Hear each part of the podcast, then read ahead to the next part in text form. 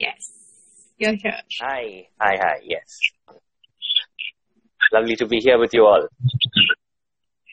So, hi, Dr. Achutan. So good to be with you after so, so, so long.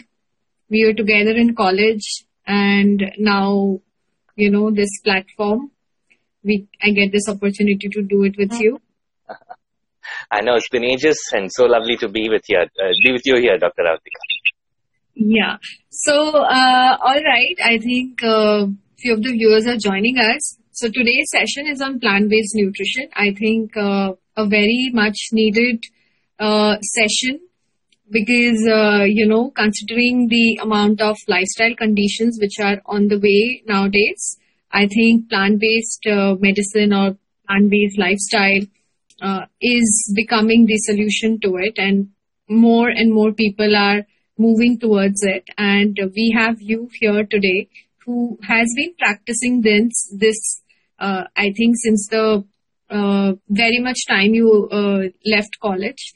Um, so yeah, let's hear from you today. Uh, would you? Uh, I I would request you to introduce yourself to the viewers today, and then let's begin. Sure. Hi everyone, I'm Dr. Achutan Ishwar. I'm the co-founder of nutritionscience.in and sampurnahara.com. Um, I was inspired to become a lifestyle physician when I saw my grandparents reversing diabetes and hypertension after decades of suffering in just 10 days of time after starting yoga and a plant-based diet. Uh, I I'm uh, Dr. Avantika's junior from college. We studied together to become naturopathy and yoga physicians. So happy to be here with all of you and uh, sharing what I've learned over the last few years and helped, which has helped hundreds, thousands of my patients to achieve better health. So thank you for having me here and really looking forward to sharing with all of you. All right, Dr. Achutan. So, uh, you know, before beginning, I think we would want a quick introduction on what really is plant-based nutrition. And uh, uh, because I'm, I'm sure most of the people here uh, wouldn't know uh, much in detail and is considered to be very tough and uh, not very easy to follow. So, uh, could you, you know, give us a brief on what really is plant-based nutrition? Sure. A whole food plant-based diet is the healthiest diet for human beings. This has been found through decades of scientific research. It is the only diet that has been proven to prevent and reverse the number one killer of men and women today, that's ischemic heart disease. For many of you, this may be the first time you're hearing the term whole food plant based, right? But this is actually the diet that was eaten by our ancestors all the way until a few decades back, right? You translate it to an Indian language, you know exactly what I'm talking about. Whole food means sampurna ahara, and plant-based diet is sasyahara or shakahara. Now these are terms we've all grown up with. These are terms that we know what these are. We just haven't heard it in English as yet. That's it, right? So all we need to do is go back to our roots, eat the way our ancestors ate, and we will be able to be as healthy as they were when it comes to chronic lifestyle diseases. And this is not just because they ate that way, but it's because it's been validated by decades of scientific research as well. Right. So, so does, uh, does this really mean just having uh, unprocessed food or what all does it include, you know? That's a good question. As soon as anyone hears the term whole food plant based, the first thing you think of is, oh my god, I can't live the rest of my life eating salads and juices. But that's nowhere near the truth. You can eat anything and everything you enjoy eating, from your burgers to pizzas to uh, masala dosas to vada pavs to chaat and pasta and whatever you want. The only thing that changes are the ingredients that you use to prepare those foods, right? Now, what a whole food plant-based diet means is we avoid eating unhealthy foods. We avoid eating two types of food. One is animal foods and the other is processed foods. Animal foods include meat, fish, eggs, as well as dairy products. That means milk and anything made from milk, including curds, ghee, butter, buttermilk, cheese, paneer, cream, etc. Second is processed food. Now, processed foods doesn't just mean packaged food, junk food that you get from a supermarket or a restaurant, but also many ingredients that we use in our kitchen on a regular basis. These include oil, white rice and maida, rava, um, sugar, jaggery, and even alcohol. So if you want to live healthy, if you want to eat a healthy diet, all we need to do is eliminate all these foods from your diet. The next question you're probably thinking of is what do I eat? Because hmm. this is what we all eat every day. Right? The answer to that is we eat a diet rich in whole, unprocessed plant foods. That includes fruits, vegetables, dals, nuts, whole grains, um, pulses, legumes, herbs, and spices, and even mushrooms as much as you like. Right? So you can pretty much eat anything you want as long as you cook it using healthy ingredients. So the, the regular kind of dals or rice or, you know, grains which are available in the market, do you, uh, uh like, do you uh, think those are okay to, to be used or, uh, you know, how do we get them? Sure, absolutely. Sure, hmm. absolutely. In fact, there are just two questions we need to ask ourselves to identify whether a food is healthy or unhealthy for us. The first question is, is this from a plant?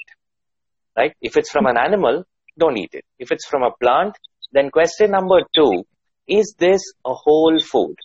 If it's a processed food, you avoid it. If it's a whole food, you can eat as much as you like. Now, let me quickly define processed food so that we can understand mm-hmm. what exactly it is, right? Now, a processed food is any food from which something good has been removed or something bad has been added. It's as simple as that. Let me give you an example. You take a handful of groundnuts, right? That's a whole food. That's just the way it's found in nature. But you squeeze it, you remove the oil from it, throw away the fiber. The groundnut oil that you're left with is now a processed food because you've removed something good from the whole groundnut. You right. make a mm-hmm. carrot sabji or a palak sabji, right? You put one spoon of oil into it now that sabji has now become a processed food because you've added something bad to it. By this definition, pretty much everything we eat is a processed food. Right? Yes. But if any food qualifies these two conditions, yes, it's from a plant, yes, it's a whole food, then it's healthy for us. We can eat it. Of course, getting organic is always better, not just for us, but also for the farmers. Uh, but uh, if you're unable to find organic food where you are, then you can just eat conventionally grown food and wash it in 10% salt solution. That gets rid of most of the pesticide as well. So yes, you can buy food from your regular grocery store right next to your house as long as it satisfies these two criteria. All right. All right. So, uh, Dr. Achutan, when we, you know, talk about dairy, it's a, it's a very, very controversial topic because, uh, especially here, you know, people in India have been, uh, you know, having dairy since uh, the most ancient periods. We've seen our parents, our grandparents have dairy, and probably uh, during that time, uh, even though they were having dairy products, you know, the the number of diseases which are now are were probably not there during that time. So, uh, you know, what is your view on dairy and uh, you know, uh, it, becomes very difficult for a regular normal person who've been brought up to have paneer and to have curd and to have milk. Suddenly we go on a dairy free diet. So how do we bridge that gap and uh, what, what are your views on dairy? Sure. So I hear two questions there. One is, is dairy healthy for us to eat? Because we've eaten it all these millennia can, we continue eating it? The second question is how do we make the shift? How do we shift to a dairy-free diet, right? So number one, yes, we have been consuming dairy for millennia, but at the same time, we've also been doing so many other things. We've been consuming meat, fish, eggs. We've been um, walking around in different kinds of clothes. We've been building different kinds of houses. Life has evolved, right? Human beings have evolved. And over millions of years of evolution, we have eaten a largely plant-based diet. Even if you look at uh, you, I mean, go back home and ask your grandparents, right? Your oldest living relative, when they were children, how much milk did they drink and how often? Most likely you'll find that the answer, we did not drink milk. We had buttermilk and there was a little bit of ghee and that was a few months in a year. There was a little bit from a cow at home and the entire family shared it. So it's a very small quantity. About 90 to 95% of the traditional Indian diet came from whole plant foods, not from animal foods like dairy. In fact, if you look at the Vedas, right, you find that the oldest Veda, the Rig Veda, does not mention the cow as a holy animal at all. Right? But the second Veda onwards, the cow suddenly becomes elevated to the status of a goddess. Now, in India, one of the best ways to have protected something was to make it holy, to make it divine. Right? So, why would somebody want to protect the cow at that point in our history? When you think about it, we find that the answer is food insecurity, food scarcity. When you don't mm-hmm. have enough food to eat, that's when you feel like eating anything that's in front of you, right? We all experience this mm-hmm. even today. And imagine going for 10 days without food. You see a chicken at home, you feel like eating. Right? You, you mm. there is an animal near your house, you feel like eating it. If you're starving, you eat anything that walks. So, in that situation, in order to bring the values of ahimsa, non-violence, into the common man's life, they created a compromise. And this is what I believe, right? They created a compromise, bringing the cows into people's houses, putting down rules where you treat the cow as a family member, make sure that you don't kill the cow, you take care of it until she grows old, you take care of her calves, you feed her enough food, keep her inside your house, give her shelter, give all of these rules, right, to protect the cow so that when you're hungry, when you don't have any other food to eat, you feed the cow hay and you take some of the milk and you survive, right? It was a question of mm-hmm. survival. Today, we don't have that question anymore. For most of us, we have more than enough mm-hmm. food on, on our plates, in our kitchens, in the stores. We don't have a food scarcity, right? However, as of today, there are almost a billion people on this planet who are starving, malnourished, because they don't have enough food to eat. On the other hand, we grow enough plant foods to feed anywhere between 10 and 14 billion human beings. We have only 8. Why are 1 billion people starving? Because half the food that's grown on earth today is fed to animals. Right? To the right. animals that we grow. And then we eat the, what comes from those animals. We eat the animals and we eat the remaining food and there are a billion people who are starving. 900 million to be accurate. Right? So animal agriculture today is not only uh, you know, unsustainable, but it's also against the laws of ahimsa itself. Think about it. India is the number one exporter of beef. Right? When um, farmer buys a, a, a, dairy cow, right, uh, the lifespan of a normal healthy dairy cow is about 20 to 25 years. But in India, the average lifespan of a milking cow is 8 to 10 years. At this time, once the cow reaches little less than half her lifespan, she is unable to produce any more children because cows, like human beings, give milk only after they give birth, right, for their children. But since they're unable to produce any more children, the cows get sold to a slaughterhouse uh, where they are killed and uh, slaughtered and sold for meat and leather. So uh, it's not only um, unsustainable, but also involves a lot of animal cruelty and is part of the reason for uh, world hunger as well. So for all these reasons, if you really think about today's scenario and whether or not we should consume dairy, the answer is probably not. Even if you look at the ancient Indian uh, stories, right? The story of Krishna, for example, who's um, uh, quite popular for having consumed a lot of dairy. When you think about it, there is no story where Krishna drinks milk. There's no butter. story where Krishna eats butter. There's even no story for that, right? But he steals butter. He's the Makhan Chor, not the Makhan Khanewala. Makhan Chor. Why does he steal butter? In the stories, he steals butter because his friends did not have food to eat at home that day. They were hungry and starving. So he gives them the butter. He takes the remaining butter and they feed it to the monkeys on the roadside because the monkeys are also starving. Right? What's the moral of this story? quite clearly. It says to mm-hmm. use butter in times of food insecurity when you don't have anything else to eat, use it. Right? But today that's not the case anymore.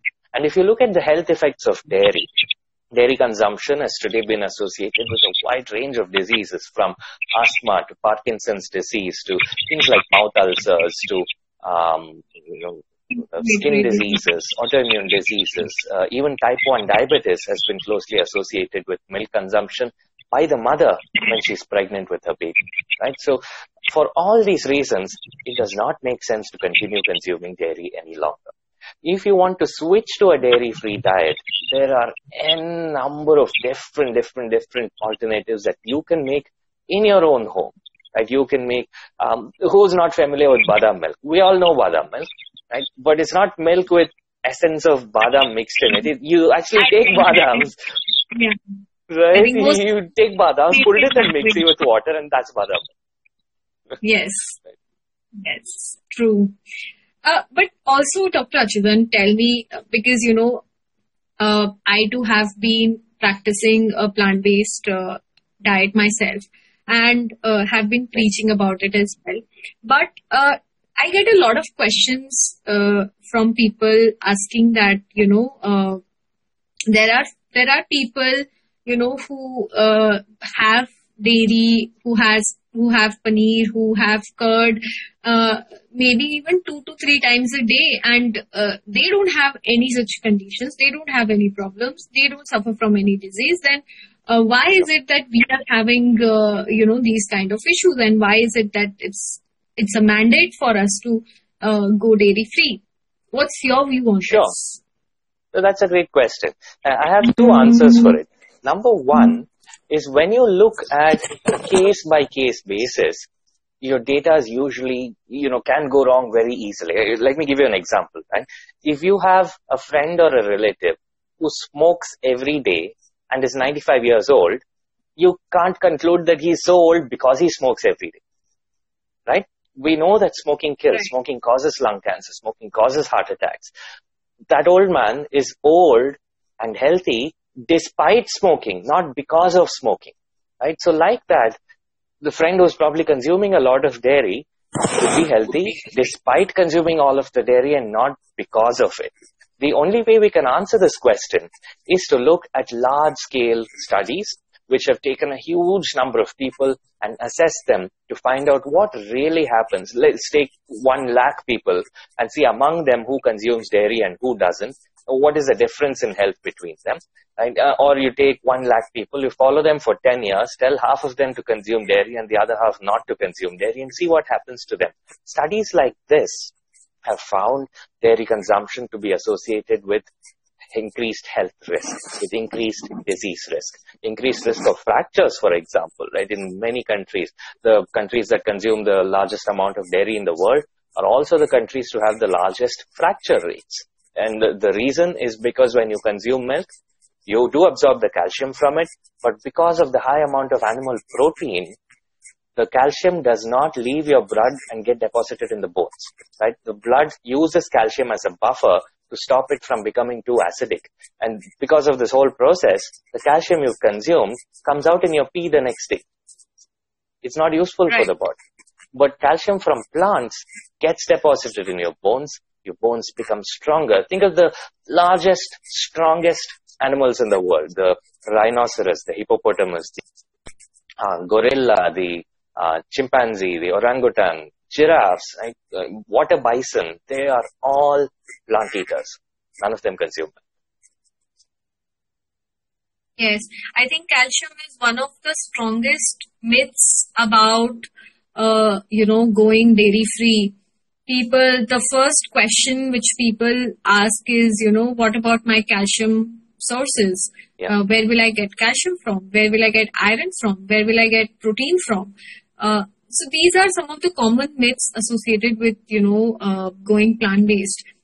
How and also B12. I think vitamin B12 is also a major concern nowadays because I think uh, 90% of the people uh, when they get themselves tested, the vitamin B levels are so low. So what are your views on these things? How do we overcome these with a plant-based diet? Sure. So I'll answer all the all these three specifically: calcium, iron, and vitamin D. Um, calcium and iron, right? Yes, milk has calcium, milk has iron. Milk comes from cows. Where do the cows get the calcium and iron from? Right? They don't drink milk. Right? They get calcium and iron from green leaves, from grass. That's what they eat. Right? And today, cows don't even eat grass exclusively cows consume uh, the oil cake that is in fact refined from the food that we eat. So if you eat white rice, that's rice without the calcium of the bran, without the iron in the bran. But if you eat whole rice, then you get all of the calcium. What we do is we take out the calcium from our rice, we feed it to the cow, and then drink the milk saying that has the calcium. It's actually from your food. It's taken out, right? So, um, if we consume a plant-based diet, your requirement for calcium is actually much lower than if you consume animal foods. For a person consuming milk, your calcium requirement is about 1200 uh, milligrams a day. But if you consume exclusively a whole food plant-based diet, because of the lack of animal protein in your food, you need only 600 and not 1200 to satisfy your daily requirement. Right? The same goes with iron. You have plenty of iron, especially in green leafy vegetables, in dals like chickpeas.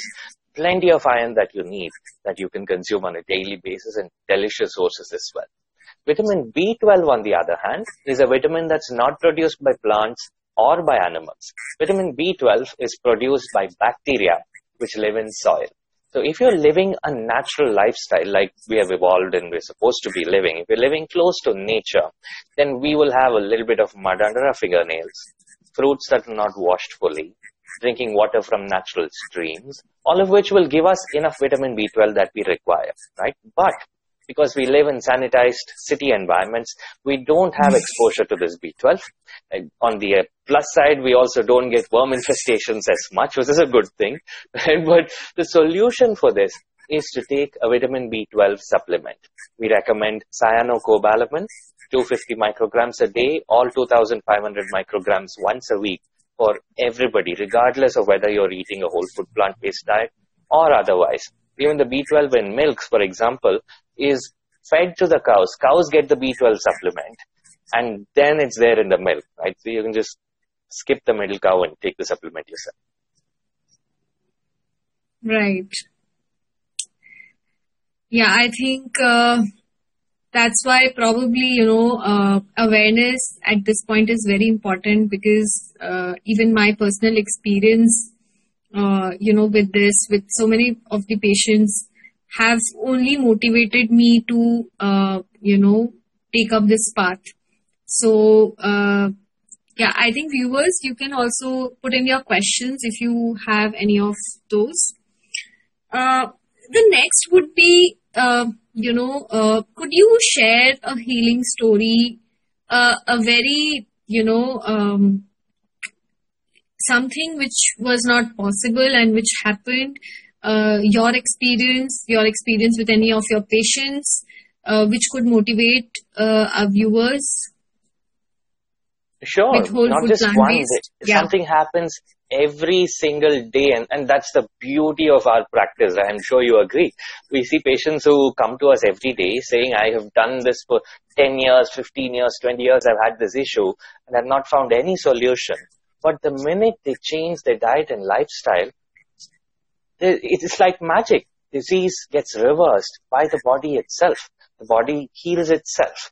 Uh, my own grandparents, for example, right, in 2000, uh, years back, my grandfather one day suddenly started vomiting blood. Now, this was when uh, we were in college. I think you were graduating and I was in internship. Uh, my grandfather suddenly started vomiting blood. We rushed him to the hospital. And he was diagnosed with internal bleeding, a side effect of a medication that he had been taking for the last 30 years for his hypertension. The doctors tried everything they could, but the vomiting did not stop. It just kept happening again and again for the next three weeks. At the end of that, he got so fed up that he called me and said, I want a permanent solution. So he and my grandmother went to Pavitra Nature and Yoga Hospital by, uh, run by Dr. Subramaniam in Coimbatore. And in 10 days, they came back home. Not only had the blood vomiting stopped, but his blood pressure, he had hypertension, right? And my grandmother's diabetes uh, was so much better that the sugar and BP were normal for the first time in over a decade with 90% less medications. That's the beauty of a plant-based diet, right? Lesser symptoms on less medications. They both lost 10 kgs of weight each. My grandmother's knees had improved so much. She was walking up and down the stairs multiple times a day, something that she was never able to do before. And my grandfather had so much energy that we felt safe letting him go out to the shop by himself for the first time in years. Earlier, we'd never do that because we'd be scared he might sleep off on the bus. But now it didn't happen, right? So like that, every day there are miraculous things happening. We've had so many couples who've been suffering from PCOS and infertility for years, trying for a baby for five years, seven years, eight years, nine years. But then when they change their diet and lifestyle, so many of them. There was uh, even one couple who were um, scheduled to undergo their um, second or third fertility treatment cycle. And uh, in between, they took a break and they changed their diet. Uh, and when they went back, for the next set of tests to start the next cycle, the doctor said, wait, wait, hold on, you're already pregnant. Go back home. Right? They got pregnant naturally when they thought that they might not even get pregnant with fertility treatment. That's wow. the beauty of a plant-based diet. So we had a question, Dr. Achyutan. Uh, any options for paneer and curd? Dairy-free paneer sure. and curd? Absolutely. In fact, there are easy options for both of these. For paneer, you can simply buy tofu from your nearest shop or supermarket. Uh, you can even make tofu at home. You just need to soak and grind soya beans, uh, soya dal, right? And filter it. You get soya milk. You boil the milk, mix some lemon into it, and it curdles. Just like you boil milk and mix lemon, it becomes paneer. Do the same thing with soya milk and it becomes tofu. Uh, strain it out with a cloth, cut it in whatever shapes you want, and use it, right? You just need to squeeze it out a little more than you would squeeze out paneer, and it'll become just as hard as paneer and tastes and looks exactly the same. Uh, for curds, you want to make uh, something like curd rice, you can even make an instant curd where you just take a few cashews or badams, grind them with water, and mix it with your rice, put a little lemon into it to make it sour, tangy, and that's it. Your curd rice is ready. You don't even need to ferment it. If you want to ferment it, you can make cashew or almond milk or peanut milk and uh, ferment it overnight. Again, squeeze some lemon into it, put some chopped up chilies or chili crowns. Now, these are not new tricks. These are actually tricks that our grandmothers have used when they didn't have curds at home to make curds from milk, right? You, uh, anyone watching this video, you can ask your grandmother. If you don't have curds, how do you make curds from milk? chop up a chili, put it in milk after boiling, and it becomes curds, right? You do the same thing with peanut curd, peanut milk, and becomes peanut curds. Do it with soya milk, becomes soya curds. You know, earlier, we used to drink one type of milk, one type of curds, one type of paneer. Now mm. we have 10 different types of milks, and the most difficult part is to figure out which one should I have today, right? So it's more variety, more taste, and a healthier life at the end. You know, so people talk about this A2 milk uh, because generally we ask people to go dairy free because of the casein uh, in it, the animal protein sure. in it.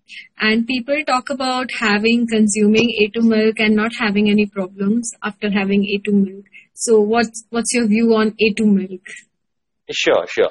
So uh, this is uh, very interesting actually. The initial round of research that was conducted on A2 milk was conducted on, uh, so what the researchers found was when you feed pigs with A1 versus A2 milk, the pigs that are fed A2 milk stay healthy. The pigs that consume A1 milk fall sick with hypertension, diabetes. I don't remember which diseases they were, but the pigs did not stay healthy. They developed chronic lifestyle disease, right? But the pigs fed A2 milk stayed healthy. Now, the difference in A1 and A2 is in the protein structure of the casein. Uh, they're both slightly different from each other, right? right. Because of which, uh, the pigs' bodies were able to break down the A2 milk fully and that therefore mm-hmm. not causing any issues. But the A1 milk did not get broken down fully and that caused issues. Now, from this study, a lot of companies around the world concluded that mm-hmm. A2 milk is mm-hmm. healthy, A1 milk is unhealthy and it was used for marketing. However, more recent studies were conducted in human beings because we're not pigs, we're humans, right? So conducted in human beings where they found that whether or not you consume A1 or A2 milk, they both pose the same threat to your health our bodies are not capable of digesting either the A1 or the A2 milk completely. So they break up into large protein pieces, which then get absorbed into the body and set up autoimmune diseases, increase inflammation, cause a lot of havoc inside our body. So it doesn't matter whether milk is A1 or A2. If it comes from a cow, it's probably not meant for you to consume. Right. So, uh, yes, I think uh, that was a good clearance of point. Even um, it was there on my head. There's another question. Uh, what about packaged milk like Amul, I think it's a definitely sure, no it, it doesn't matter. Yeah, so it, it, doesn't matter whether it's packaged, it comes from a farm that you know, you grow a cow in your own house. It doesn't matter because the, milk is milk at the end of the day, right? Even if, uh, let's say you feed a cow organic hay, organic grass, and um, you take care of the cow like it's your own family member and keep her at home, make sure her calf has enough to drink, and then take milk out from the cow, it's still going to cause disease because that's not a food that human beings have evolved to consume. Right? Think about it. There is no other animal on the planet that drinks the milk of a different animal. There's no other yes. animal on the planet that drinks milk after growing up.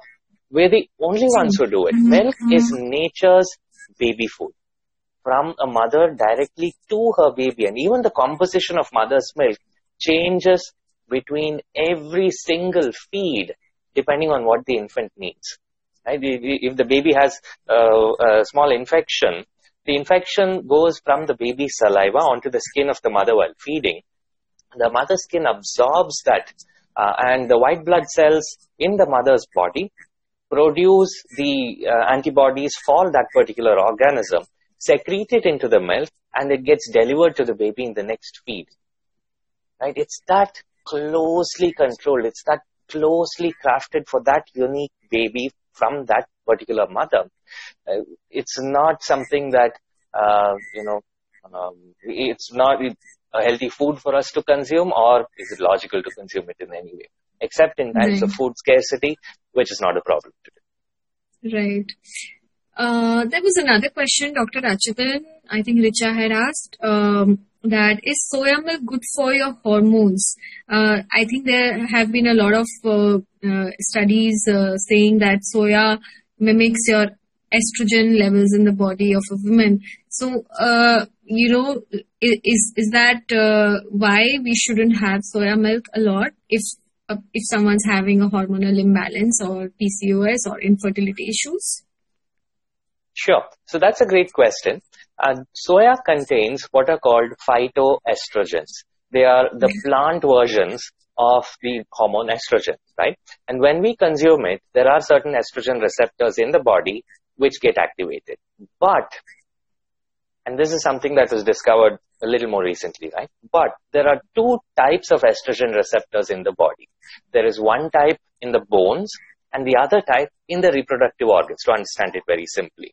Uh, so what soya does, the phytoestrogens in soya, what they do is they uh, strengthen your bones while at the same time improving the health of your reproductive system by reducing the effect of estrogen on the reproductive system. The problem is too much of activation by estrogen leads to increased uterine cell growth, causing uterine cancer, and causing breast cancer, right? Um, but at the same time, it's needed for your bones.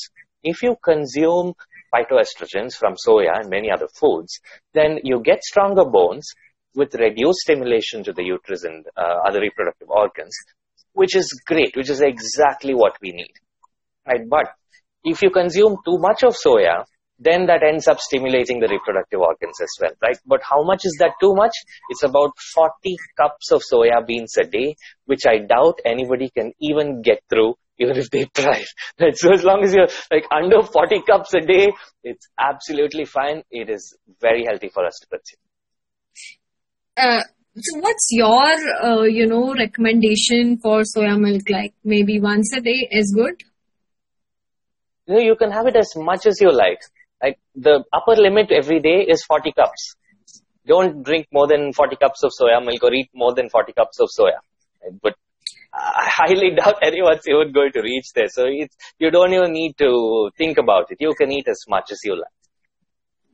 Yeah, right also, what are your views on tea and coffee? You know, the most common beverages which everyone is so used to having on a regular basis. And uh, some people also say, you know, that I add very little milk to it and have. Uh, what what is what are your views on beverages like tea and coffee? And or even if it is not, uh, you know, made with dairy, do you recommend it just having like black coffee or black tea? Sure. So, uh, two things. Number one, the biggest issues with tea and coffee are the milk and sugar that we mix into it, right? If we don't do that, then the um, you know the um, uh, You don't like it. the damage that it causes to the body is a lot less. And okay, you don't like it as well, right? Uh, the second part is the tea and coffee themselves. When you think about it, tea is a herb and coffee is a dal, right? It's a bean. So they should be healthy for us technically. The problem is when we process tea and coffee, when we roast and ferment it, a lot of the beneficial phytonutrients in both tea and coffee get destroyed, right? Green tea, fresh tea leaves, just dried, are one of the healthiest drinks on the planet green coffee is also one of the healthiest drinks on the planet. But when we roast these, when we ferment these, we destroy most of the beneficial phytonutrients and you're just left with the blackened, darkened tea and coffee um, with the caffeine. Now, the problem with caffeine is that there are two types of people biologically, physiologically. Like one type of people who caffeine quickly, the other uh, other type whose bodies take a longer time to metabolize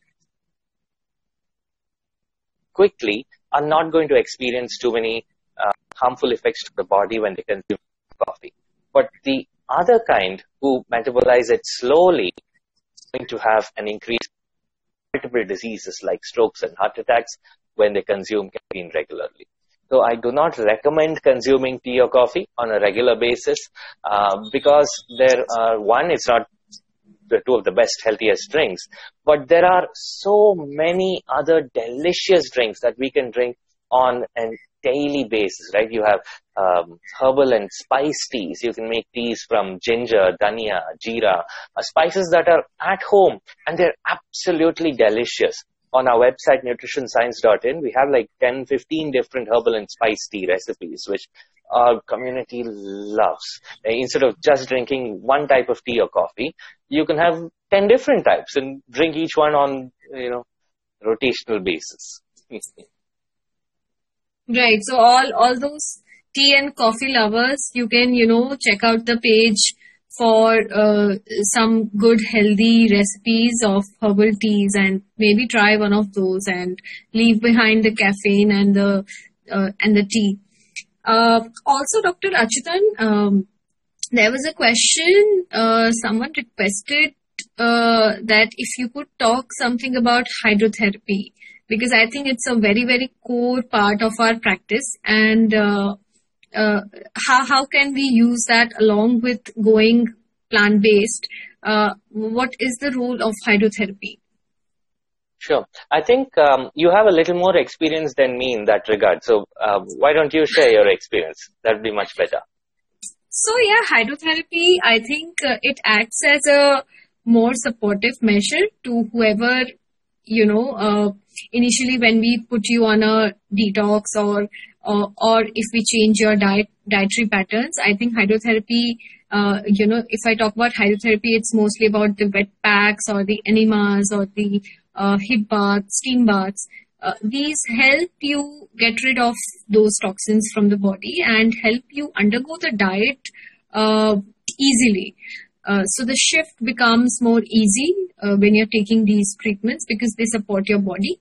So uh, yeah, definitely there are things you can do at home, like maybe just a cold hip bath or a cold wet pack to your abdomen, or a cold throat pack. These are the most basic, or or maybe just enema. You can take it at home by yourself. Uh, so uh, these are some of the things you can do uh, at your home by yourself. Yeah. Anything from your side, Dr. Chitan, on hydrotherapy? Any of your experience? Um, so related to nutrition, right? Interestingly, a lot of people have this habit of drinking one liter of water first thing in the morning Yes. uh, without realizing how damaging it can be. Right? Uh, the volume of our blood is about five liters. When we drink water, immediately our stomach takes all of that water and dumps it into our blood, and suddenly the volume has increased by 20%. All our blood vessels are trying to you know, figure out what to do with all of this excess blood. The kidneys start working overtime. The heart starts working overtime because it suddenly has 20% extra blood to pump, and the kidneys need to immediately filter out all of this water, which is why we need to pee in an hour or two, right? As soon as we drink that water. Uh, in, in drinking that one liter overloading in that manner actually leads to increased stress on the heart and kidneys, leading to chronic disease again. So instead of that, what we recommend is to drink half of it, right? Two glasses of water early in the morning is a great idea, but not more than that. And that's one very important thing that we uh, like to share with everyone.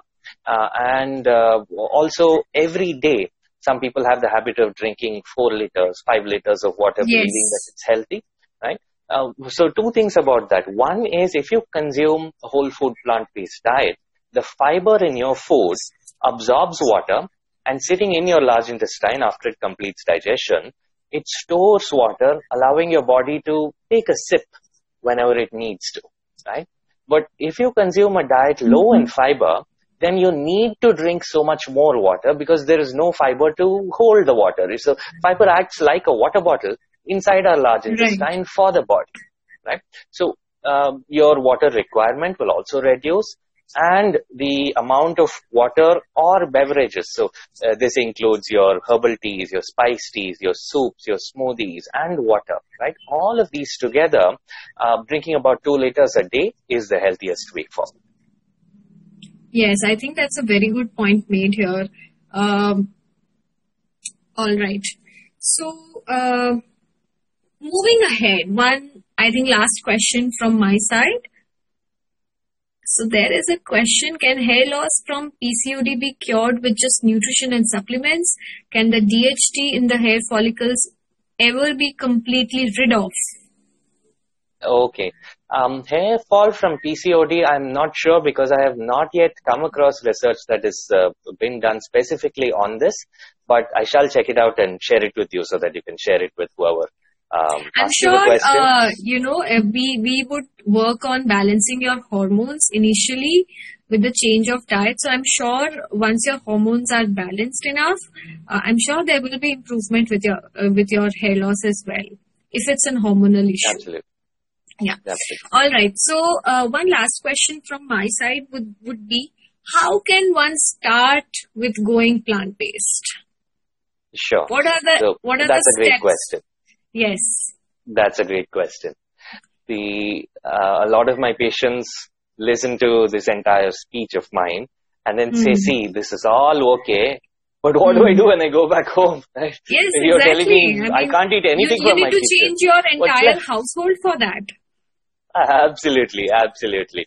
So what we tell them is that the first step, step number one, forget about the unhealthy foods.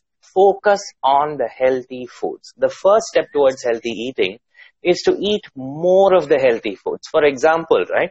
Begin every meal by eating two fruits. As simple as that. I'd eat uh, maybe a, a, good sized apple or uh, an orange and a, uh, and a pomegranate or don't try to eat two watermelons, right? Get what I mean? Two cups of fruits, right? If it's a bigger fruit, and then continue with the rest of the meal. What happens then is that number one, you have eaten more healthy food. Number two, your stomach is automatically a little full. So you eat less unhealthy food at the end of the meal, which is typically when with all our desserts and crunchies which come in at the end, you won't feel hungry, you won't feel like eating it.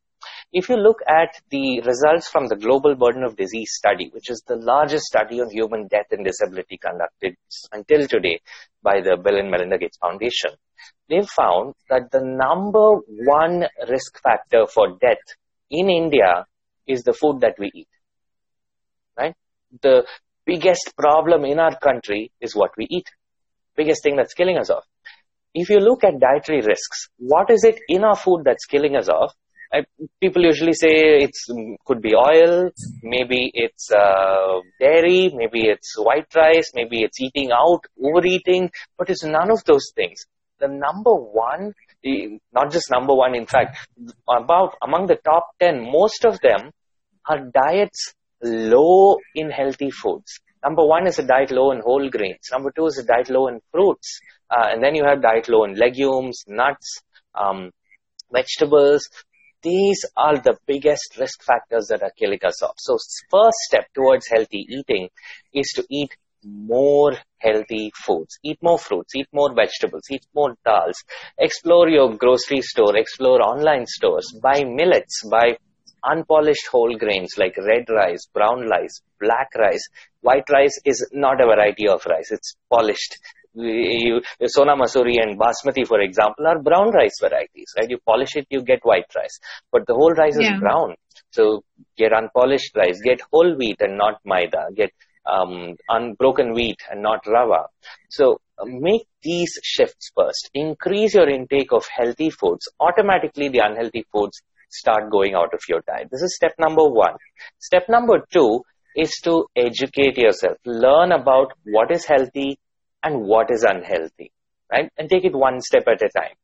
Uh, it's a lot of times it's very confusing because every day in the newspaper there is a different news that you get. One day coffee is healthy for you, one day is unhealthy. One day they say don't eat butter, and the Chocolate next day is butter healthy is for bad. you. Yes. Exactly. Right. So it's very confusing. The first step is to learn more about it. Learn the science for yourself. Right. Uh, Take chocolate for example. Right. Cocoa beans are healthy. Milk and sugar are not. So you want to make healthy chocolate?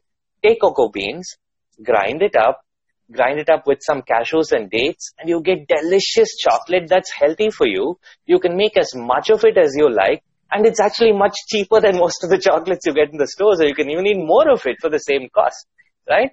So the second important step is to educate yourself. And that's the reason we started nutritionscience.in as an online learning platform for anybody who wants to learn about a whole food plant-based diet, what to eat, what not to eat, how to eat healthier, um, tips to cook. A lot of people told me like uh, the first thing I think of when I go into my kitchen is take a pan and put two spoons of oil in it. How do I cook without oil?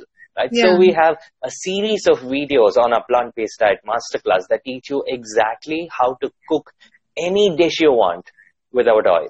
From pakodas to bhajis to bondas to your um, fries and burgers and whatever you want with zero oil. Right? We have more than 200 different whole food plant-based recipes that you can take up through a free 21-day plant-based kickstart where you uh, you get a video every day about plant-based nutrition along with a meal plan for the whole day what to eat for breakfast lunch snacks dinner and extra recipes which a lot of people have found very useful because by the end of that 3 weeks once they practice cooking with healthy ingredients there's no looking back they tell us wow now after 3 weeks i ate at a restaurant this my favorite restaurant, my favorite dish, and I did not enjoy it. It's too salty, it's too oily. Right? Right. When that happens, then you can make a permanent lifestyle change. Otherwise, it just ends up being a temporary diet. Right? You go on a diet for a month, and then you're back to your old diet, back to your old problems. That's not a permanent solution. The only permanent solution is to make a permanent lifestyle change. That's only possible through learning, practice these two things. How do we manage to eat healthy when we when we're eating out in restaurants? So, like I think Dr. Achyuthan Ah. mentioned that you know look for the healthy options. Okay, okay. Um, so this is actually very simple. Um, the when you go to a restaurant, speak to the waiter and give him your set of criteria. Right? Tell him. I'm so sorry. Just a minute. Yeah. You Tell the restaurant person, uh, tell the waiter, right? Can you make anything for me without oil, without dairy, and without sugar? These are the three things that restaurants usually use in most dishes. Almost every dish, even if it's a Kara savory dish, it's bound to have a whole lot of sugar in it. If it's a sweet dish, it's going to have one truckload of salt in it because that's how they get you to eat that food and make it tastier for you, more appetizing, right? So ask him if he, can make any of this for you. His first answer is going to be no. We don't have anything on the menu like this, right? But the way restaurants function, uh, and I know this because we have a restaurant called Sampurna Ahara. The way restaurants function is that they uh, cook the rice, they cook dal, they cook your vegetables, and keep them ready. When you order a dish, there are like a hundred different dishes on the menu. They can't keep all those dishes ready at the same time. Just keep the vegetables boiled and ready. When you order a dish, they put oil, they put the masala, they put your vegetables, they mix it all together and give it to you. Right? So all you need to do is tell them, skip the oil, skip the butter, skip the ghee, put whatever spices you want, and give it to me. Put less salt than usual. And that's it. It's very, very simple. It's very easy. If the waiter gives you any trouble, talk to the chef. The chef will understand what you want and they'll be more than happy to give it to you. We've eaten out Wow. like hundreds of times and uh, except in one restaurant over the last six years, we have managed to get what we want at every single one. It's very easy as long as you know what you're looking for. And for that, once again, the first step is learning about it. So um, on our Kickstart, we have a kitchen replacement chart where we list out every single unhealthy food that we need to avoid eating, right? So you can just download it and then keep it with you as a handy guide when you go to a restaurant and just check that and say, hey, I don't want one, two, three, four, five. And then they'll make it for you without. Wow. I think that one was more, a sorry, one more thing very important was to uh, remember to take your own fruits because restaurants have everything except fresh fruit, right? It's crazy, but they simply don't have any fresh fruit for you. So take your own fruits, eat your fruits, and then order your food to eat. Right. So yeah, I think your answer, uh, your your question has been answered very very elaborately and beautifully by Dr. Achyuthan. We have one more interesting question on sugar. I think sugar is one thing, uh, you know, which uh, which is considered to be the most harmful of everything out there. What which sugar is preferred for consumption? What are the other alternatives for sugar, uh, plant-based sugar, and uh, and and what are your views on sugar? Sure. Um, so the problem with sugar is that it's not just empty calories, but it's actually harmful calories. When we consume sugar, the body needs to use its own antioxidant uh, reserves in order to protect itself from the damaging effects of that sugar. So it's not just neutral, it's actually harmful for us, right? So uh, we need to avoid consuming any sugar that is processed. And that's the key word there, right? So think Right. of this. Can you, uh, can we think of any whole plant food that's naturally sweet? All fruits and all dry fruits are naturally sweet, right? So all we need to do is replace the sugar, the jaggery and the honey in our recipes with fruits and dry fruits. In fact, traditional Indian recipes, most of them use this trick. That you have uh, jackfruit appams, you have mango uh, kheer, you have uh, banana rasayana. Uh, every culture in India uses fruits to sweeten its dishes. And that's what we need to do as well. We use Ah. date syrup. It's the easiest to use and easiest to make as well. Just buy see, um, de-seeded dates, soak it in water overnight, grind it in the morning, and you can keep it in the fridge for up to a week. It doesn't get spoiled. Right? You can squeeze a little bit of lemon juice just to ensure that it has a longer fridge shelf life. Okay. And um, uh, once a week, make your uh, 1 kg of date syrup and use it. You can use it for your uh, spice drinks. You can use it for your kheer, for making your halwas, laddus, anything you like. Yeah, I remember the date laddus which you'd made me eat, which was which was cooked by uh, Sampurna Ahara, and it was Ah, delicious. yeah, so do check out their recipes. Also, there is a question on stevia. Do you recommend stevia? Uh, Sure, you can use stevia, but because of its high magnesium content, uh, we don't recommend consuming more than four stevia sweetened drinks per day. So that's the maximum limit. Up to that limit, you can use Fair it enough. every day. No. Yeah. What about jaggery? So jaggery, interestingly, think about it. Remember earlier during the talk, we talk, we spoke about two questions to ask. Number one, is it from a plant? Yes, jaggery is from a plant. Number two, is it a whole food? No, it's not a whole food because you squeeze sugar cane, remove the juice, and then boil the juice to get jaggery, right? You remove the fiber from sugar cane, therefore making sugarcane juice a processed food, and anything you make from it is also processed food. When you consume jaggery or sugarcane juice, right, you have a sugar